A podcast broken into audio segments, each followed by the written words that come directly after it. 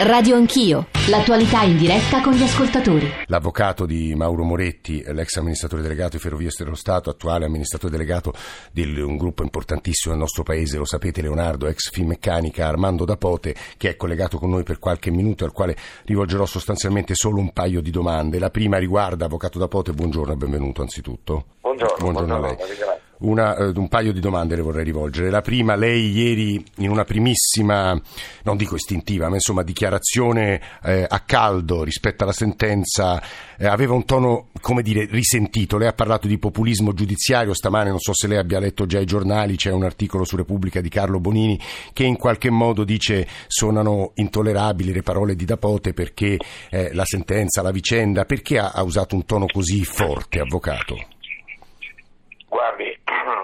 Eh, quella di quel maledetto 29 giugno è stata una tragedia immane, ma ancora oggi non riesco a capire e quando, si, quando anche l'opinione pubblica saprà di più di questo processo che è stato eh, seguito molto a livello locale, poco a livello nazionale, capirà che in questa tragedia non vi sono colpe di ferrovieri italiani, a maggior ragione di Moretti.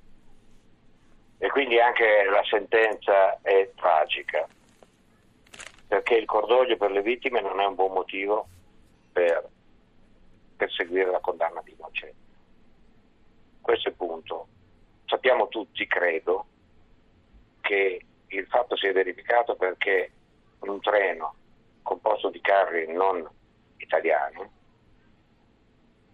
ha avuto la rottura di un pezzo che è stato inviato dalla Germania.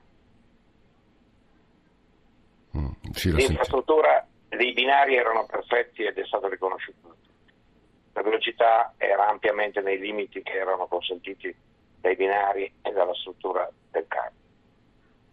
I segnali hanno funzionato perfettamente. La guida eh, non ha avuto difetti di acuti. Francamente non si riesce. Cioè lei non si spiega perché è stato condannato a sette anni Moretti, questo ci sta dicendo avvocato. Non Poi si lo- spiega perché è stato condannato a, More- a sette anni Moretti e non si spiega perché un processo così allargato, che probabilmente ha anche eh, indotto speranze mal riposte, così allargato nei confronti di esponenti ferrovieri di alto, medio, basso, altissimo livello, eh, senza una chiara individuazione di una colpa. Io vorrei che, Mm. io vorrei che chi eh, si eh, rallegra di questa sentenza o si duole per condanne troppo basse spiegasse a noi e a voi qual è la colpa, qual è la cosa che doveva essere fatta che non è stata fatta. Questo comunque sarà oggetto, immagino, dell'analisi poi in appello e anche in Cassazione. Devo dire, avvocato, avvocato Dapote, eh, che poi finché non leggeremo le motivazioni, soltanto parziale può essere la nostra valutazione della sentenza di ieri. C'è un ultimo tema sul quale stanno scrivendo molto i nostri ascoltatori. Dapote, e poi torniamo a Viareggio con Nicola e i suoi ospiti. Se ci riesce in modo conciso, il tema della prescrizione. Enorme preoccupazione tra chi ci scrive, ma anche tra i familiari delle vittime, sul fatto che quei reati, per quei reati il processo vada presto prescritto. Su questo, quando arriverà la prescrizione, e mi- se, se non ho letto male le carte, diciamo così, soltanto per alcuni dei capi di imputazione, Dapote.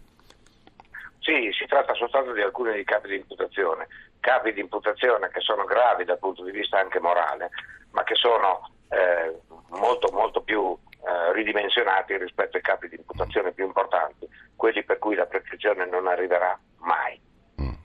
Avvocato, Eh. Dap- sì.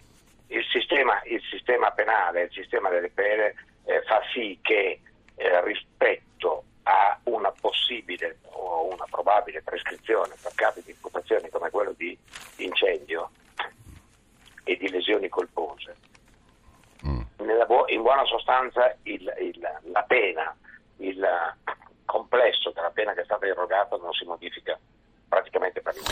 Avvocato Dapote, grazie per questa sua presenza. È l'avvocato che difende Mauro Moretti.